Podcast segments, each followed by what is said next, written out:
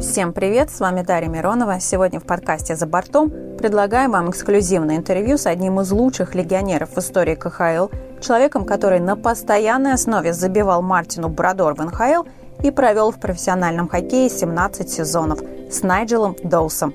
Hello, Найджел. Привет, Найджел. Есть ли шанс, что ты исполнишь Тома Брэди и просто вернешься? No, I don't. Нет, я так не думаю. Я доволен всем моей жизни. Знаешь, у меня не было сомнений. Я получил травму в январе, пытался вернуться во время плей-офф, а затем у меня была еще одна травма, которая требовала операции и все такое. Так что это не идеальный способ завершить карьеру. Но это спорт, всякое бывает. Не всегда получается уйти на своих условиях. Я думал, что смогу, но как уж получилось. К счастью, сейчас я здоров и в порядке, так что приятно начать следующую главу моей жизни, не испытывая боли и проблем. Сейчас есть возможность наслаждаться своей жизнью. We're having any issues in being able to enjoy everything. So how long did it Сколько времени тебе понадобилось, чтобы принять I решение? kind of knew going into last season it was Я знал еще в прошлом сезоне, что это будет мой последний год. Это было хорошее время, но мой сын растет, и я хочу видеть это. Бенсон пошел во второй класс, и мы хотим, чтобы у него была возможность быть дома, иметь структуру, а не менять школы каждый год, а то и несколько раз за год, переезжать туда и обратно. Так что все хорошо. Возможно, если бы не травма, я бы думал по-другому. Но я не смог закончить сезон. Думаю, что эта травма была первым признаком того, что я принял правильное решение. Пора заканчивать. И с тех пор ничего не изменилось. Okay, what was your Хорошо. А какой была твоя детская мечта? Ты помнишь? Как и у большинства канадских детей, моей мечтой было стать хоккеистом, играть в НХЛ. Но, конечно, я не думал, что это станет реальностью. В детстве мы не задумываемся о деталях, какой это сложный процесс. Ты просто ходишь на тренировки, играешь в хоккей, но не осознаешь, насколько это долгий путь, как много придется бороться и работать. Мне повезло, я смог осуществить эту мечту. Я не так долго играл в НХЛ, но эти годы в моей жизни я никогда не забуду. Сейчас кажется, что это было так давно, но время хоккея в Северной Америке я вспоминаю с трепетом. И да, теперь я буду смотреть НХЛ чаще. now I'll get to watch it a lot. Yeah, we'll go back to that. Да, мы вернемся к этому вопросу. У тебя так много достижений по всему миру, что мне пришлось записать все на бумажку. Итак, 5 сезонов в НХЛ, 5 команд в НХЛ, золото молодежной сборной Канады, драфтован Нью-Йорк Рейнджерс, 12 сезонов в КХЛ и Германии, 6 матчей звезд в КХЛ. Ты когда-нибудь мог себе такое представить? Dreamed about it.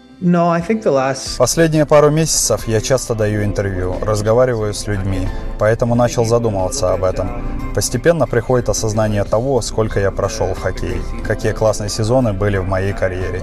Мне нравилось играть в России и в Казахстане. Понятно, что будучи канадцем, я никогда не мечтал о КХЛ, но само время и опыт игры в континентальной хоккейной лиге были замечательными. Я получал удовольствие на льду, занимался любимым делом. Болельщики здорово поддерживали меня и в Казахстане, и в России. Это большая часть моей жизни и колоссальный опыт. Я никогда не забуду это время.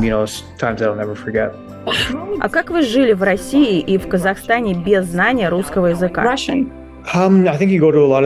Думаю, что многие легионеры ходят в одни и те же места, где есть меню на английском и персонал говорит на английском. Какие-то слова и моменты запоминаешь, начинаешь понимать. Но для разговорного языка у меня не хватало словарного запаса. Какие-то фразы я знаю. В принципе, все люди отзывчивые. Если вы потерялись, всегда кто-то сможет помочь найтись. Поэтому с каждым годом становилось комфортнее. В первый КХЛ сезон, безусловно, у многих был культурный шок. Но когда вы привыкаете к городу, к быту, становится все гораздо проще. Плюс мы, легионеры КХЛ, поддерживали тесную связь друг с другом, помогали, объясняли.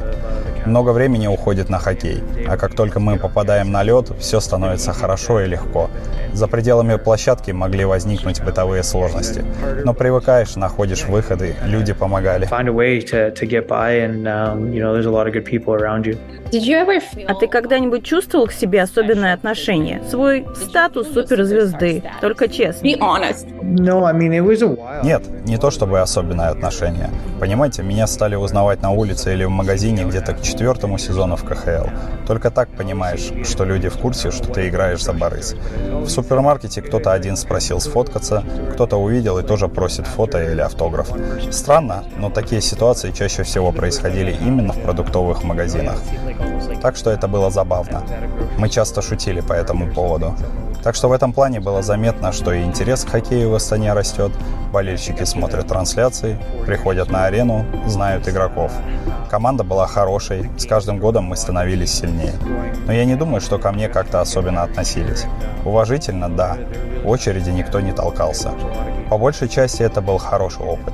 Я ценю это время. Как и в любой работе, у меня были взлеты и падения. It, it А как насчет давления? Как со стороны руководства, так и со стороны фанатов. Ведь ты все-таки суперзвезда, от тебя многое требовали, ты должен был всегда быть на высоте. deliver? Um, yeah, I think that comes with any job. Как и в любой работе, у меня были взлеты и падения. Я имею в виду, когда ты хорошо выполняешь свою работу, это прекрасное чувство. Когда что-то не получается, бывает непросто. Но особенность хоккея в том, что командная игра не всегда упирается в одного игрока. Ты можешь играть здорово, но если команда проиграла, ты не получаешь заряда и удовлетворения. Можешь сам по себе играть плохо, но команда выигрывает. Поэтому нужно играть настолько хорошо, насколько можешь, и в любой ситуации поддерживать своих одноклубников. Нет ни одной команды чемпионата, которая выиграла бы только за счет одного хорошего игрока. Здесь много нюансов. Но хоккей в этом отношении не похож на баскетбол или футбол, где один звездный игрок может каждый раз получать мяч при любой ситуации. В хоккее все быстрее. Бывает так, что вы можете за несколько смен ни разу не прикоснуться к шайбе. Нельзя просто так ее отдать или получить. За нее надо постоянно бороться поэтому к любому давлению привыкаешь. На данный момент я не чувствую, что в моей жизни что-то изменилось. Было межсезонье. Летом мы всегда были дома в Канаде. Единственное отличие – не нужно ходить в фитнес или кататься на льду. Поддержание физической формы и подготовка к сезону больше не в приоритете. А так, все было как обычно. Лето с семьей и друзьями. Путешествия, концерты, гольф. Но думаю, что когда похолодает, придет ноябрь, я начну задумываться о том, что времени у меня много. Чем же заняться? Вот как раз начну вспоминать свою карьеру и разные истории из своей карьеры в Казахстане и России. Я еще не до конца отдохнул от хоккея, не чувствую меланхолии, поэтому рано делать выводы или писать мемуары. That's uh, all the time. Да, именно поэтому мы собираемся сделать с тобой еще одно интервью через год, потом через пять лет, ну и сравним твои эмоции и воспоминания. А как насчет твоей семьи? Я знаю, что твои родители приезжали и в Россию, и в Казахстан. Понятно, что вас, канадцев, морозами не испугать. Будучи молодым игроком, вы не осознаете, что когда карьера игрока пройдет, это решение будет касаться не только лично тебя. И я думаю, что частично на мое решение о завершении карьеры повлияла вся семья. Я имею в виду не только мою жену Кэсси и сына Бенсона, но и родителей. К примеру, в семье моего брата 9 месяцев назад родилась дочка. Это простые вещи, которых часто не хватает во время сезона. С возрастом начинаешь понимать, что скучаешь по семейным торжествам, и родители не становятся моложе. Хочется быть рядом с семьей. Наверное, это означает, что и я повзрослел. Хотя я не чувствую себя старым, но по хоккейным меркам я определенно стар. Я чувствую, что мои приоритеты меняются. Появились разные жизненные обязательства. Когда ты молодой игрок, то не задумываешься об этом. Я спросила несколько человек, не хотят ли они узнать у тебя что-нибудь через меня. Самый смелый, знаешь кто? Помнишь Майка Пелина? Итак, я спросила один-два вопроса, а он мне, вот ты не поверишь, прислал целый список. Поэтому у нас сейчас будет такой отдельный сегмент, как бы отдельный подкаст Майка Пелина. Итак, Майк спрашивает, вернее, он сначала говорит, что ты был одним из лучших буллетеров в истории Нью-Йорк Рейнджерс. Как ты оттачивал свой бросок, есть ли секрет, как ты все это тренировал, свое буллитное чутье? and how did you practice that? Все смотрят видео и изучают друг друга. Какие уж тут секреты. Думаю, что чаще всего я бросал в нижний правый угол. Просто быстрый и резкий бросок. Чем больше повторений, тем больше шансов, что это автоматизируется и будет получаться. На самом деле я не знаю никаких секретов. Иногда пытаешься придумать какие-то финты, как-то начать движение к воротам по-другому, сделать лже-замах. Просто любую ситуацию надо использовать в своих интересах. Я старался не задерживать шайбу, быстро и точно бросать. Бросок не должен быть сложным. Вы же понимаете, что сейчас есть новые технологии, клюшки намного легче и лучше. Изменился сам процесс броска, он стал проще. Можешь ли ты назвать любимого хоккеиста? Может быть, чей-то стиль нравится, за кем-то интересно наблюдать? Um. Ты знаешь, последние годы я толком не видел ни одну игру. Находясь в Казахстане и Европе, ты смотришь хайлайты. Из-за разницы по времени трудно уделять время на просмотр НХЛ. Поэтому я с нетерпением жду возможности просто смотреть хоккейные матчи в прямом эфире, ходить на арену с сыном. Мастерство и скорости нынешней молодежи впечатляют. Мне как человеку, который играл, интересно наблюдать за всеми мелочами на площадке. Я уверен, что всем нравится смотреть за Макдэвидом. Он такой быстрый и мастеровитый, а когда Макдэвид с Драйзайтелом вместе, это отдельная история. Определенно в моем списке и Нейтан Маккинон, и ребята, с которыми я играл раньше. Но вы же знаете, Кросби всегда в топе лиги. At the top of the league and Давай вернемся к твоей карьере. Была ли у тебя любимая арена в НХЛ или КХЛ? uh, NHL. В НХЛ, скорее всего, в Монреале. У команды такая богатая история. Это один из самых старинных клубов лиги, и болельщики полностью отдаются каждой игре. Возможность сыграть несколько матчей за Монреаль и даже быть на арене в качестве гостя – невероятный опыт. Там так шумно, что не слышно собственные мысли. Пытаешься включиться в игру, а гул трибун реально отвлекает. В КХЛ арена в Астане. Когда в лиге создали рейтинг арен, Борис всегда был в топе лучших. Было приятно называть такой стадион домашним. Там всегда было драйвово играть. Матчи против трактора в плей-офф, аншлаги, поддержка болельщиков оставили такие сильные впечатления. Играть дома и получать удовольствие дорогого стоит. Также мне нравилась в Москве ВТБ-арена. Большая и красивая. Потом ее переименовали в ЦСКА-арену.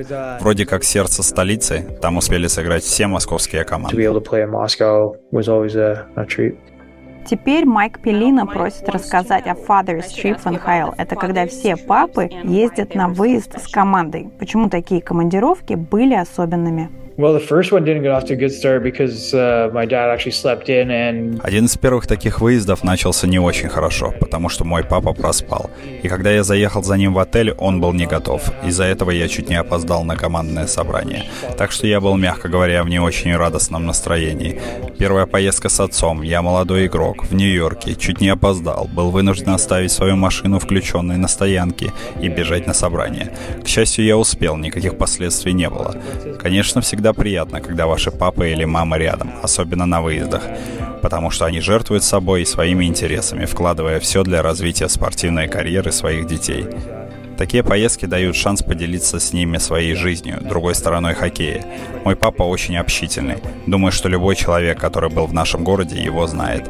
Он всегда сам представляется, разговаривает с людьми, ходит на хоккей. Он веселый и отличный человек, поэтому здорово, что я могу с ним лично поделиться своим хоккейным миром. Это хорошая история. Я тут вспомнила, Мартин Брадор был одним из твоих любимых вратарей. Ты забивал ему при каждой встрече. Не каждому это удавалось. quite a few times. I uh, Даже не знаю, как так получилось. В мой предпоследний сезон в Нью-Йорке я забил 14 голов, и то ли 4, то ли 6 из них я забил Брадору. Иногда ты просто оказываешься в нужном месте в нужный момент. Я смог забить несколько хороших голов, несколько некрасивых ворота Девилс, но всегда было весело. Они были нашими самыми злостными и принципиальными соперниками по дивизиону. Мы играли в Нью-Джерси чаще всего. Думаю, поэтому мне и удалось много раз забить Брадору. uh, Я только что вспомнила, что вы с женой ездили в Вегас на финал Кубка Стэнли. Как это было? Это было невероятно круто. Мы это не планировали. Мы с женой поехали в Вегас на годовщину нашей свадьбы, и это совпало с пятой игрой финала Кубка Стэнли. Если честно, я купил билеты еще до начала серии, на всякий случай. Кто бы мог подумать, что там будет разыгрываться Кубок Стэнли. Такая атмосфера, болельщики, город, игроки, все было круто. Даже просто как хоккейный болельщик, не говоря уже о том, что я играл в хоккей когда-то это было моей мечтой попасть на финал Кубка Стэнли.